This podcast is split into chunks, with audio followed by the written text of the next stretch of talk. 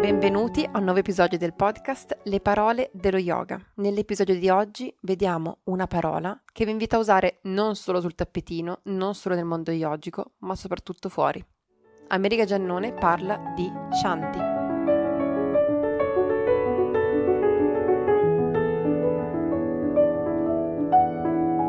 Ciao a tutti, io sono Ameriga, su Instagram mi trovate come Ameriga Spirit e oggi vi mando la mia parola dalla Sardegna dove mi trovo con il mio furgone camperizzato in un viaggio di kitesurf, arrampicata e avventure. Come parola io ho scelto Shanti, una parola che sicuramente molti di voi avete sentito alla fine delle lezioni di yoga, quando generalmente si offre un Om seguito da tre Shanti. In realtà io non avevo molta dimistichezza con questa parola, sapevo solamente che significava pace fino a quando non sono andata in India per la prima volta e ho iniziato a utilizzarla nel linguaggio corrente in seguito all'incontro con una maestra di armonium indiana che si chiamava Keia. In quel periodo della mia vita io avevo da poco aperto il mio centro yoga e stavo facendo veramente un migliaio di corsi contemporaneamente per imparare a rendere le mie lezioni di yoga un poco più speciali.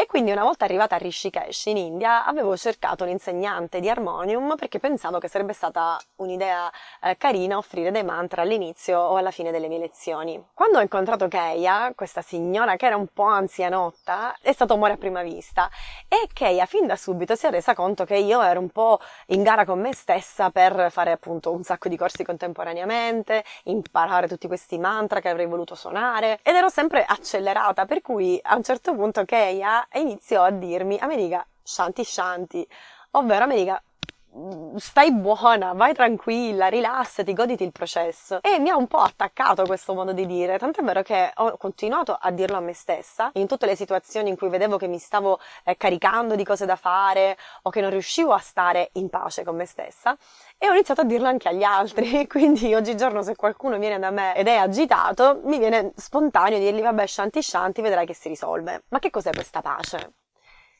Eh, Qualche tempo fa ricordo che uno dei miei insegnanti di yoga mi disse che noi diciamo tre volte shanti a fine lezione, una volta perché vogliamo auspicarci pace um, all'interno di noi, la seconda volta perché vogliamo auspicare pace all'esterno di noi e la terza volta perché vogliamo auspicare pace per le cose che non possiamo controllare.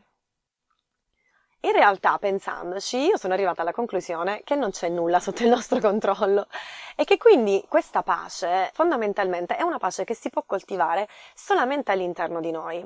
E quindi cosa succede? Quando vivi in pace interiore, tu vivi in uno stato continuo di accettazione di tutto quello che la vita ti può mandare non solo di accettazione, ma persino di celebrazione, perché a volte questi contrattempi, queste situazioni magari che consideriamo delle sfighe, in realtà sono delle opportunità, vere opportunità per imparare qualcosa di nuovo, per avere un'avventura e persino per cambiare strada dal percorso in cui stiamo camminando. Perché quanti di noi a volte ehm, stiamo camminando su una strada che non sentiamo che ci appartiene, eppure abbiamo paura di cambiare direzione. E poi succede qualcosa che improvvisamente ce la cambia, eh, che però inizialmente noi avvertiamo come un evento catastrofico. Perdiamo il lavoro, il fidanzato ci lascia, eh, la moglie ci tradisce, ok?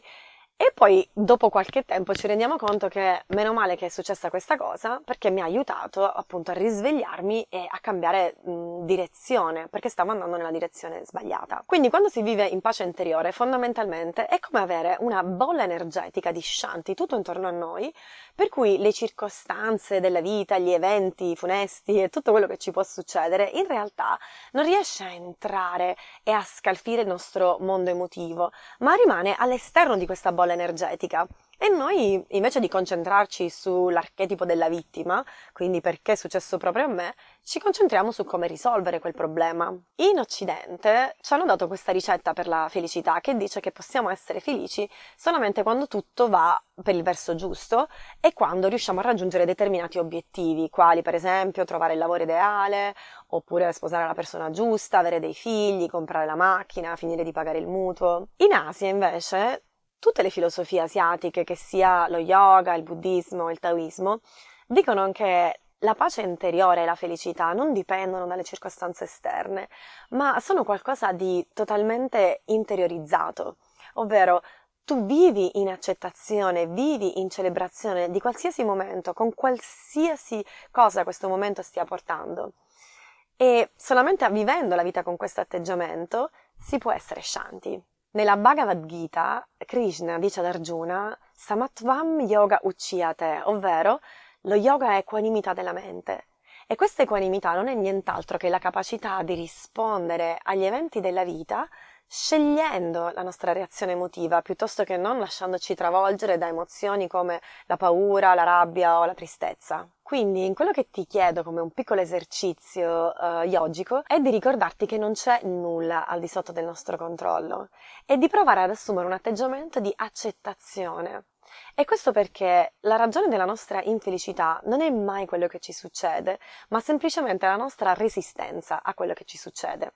Ovvero qualcosa capita, e tu invece di accettare il fatto che sia capitata, invece di accettare la realtà, hai in testa un'idea di come le cose dovrebbero andare, che magari è diversa, e quindi sovrapponi questa tua idea di come le cose dovrebbero andare a come le cose effettivamente vanno e resisti la realtà, resisti il cambiamento, non l'accetti.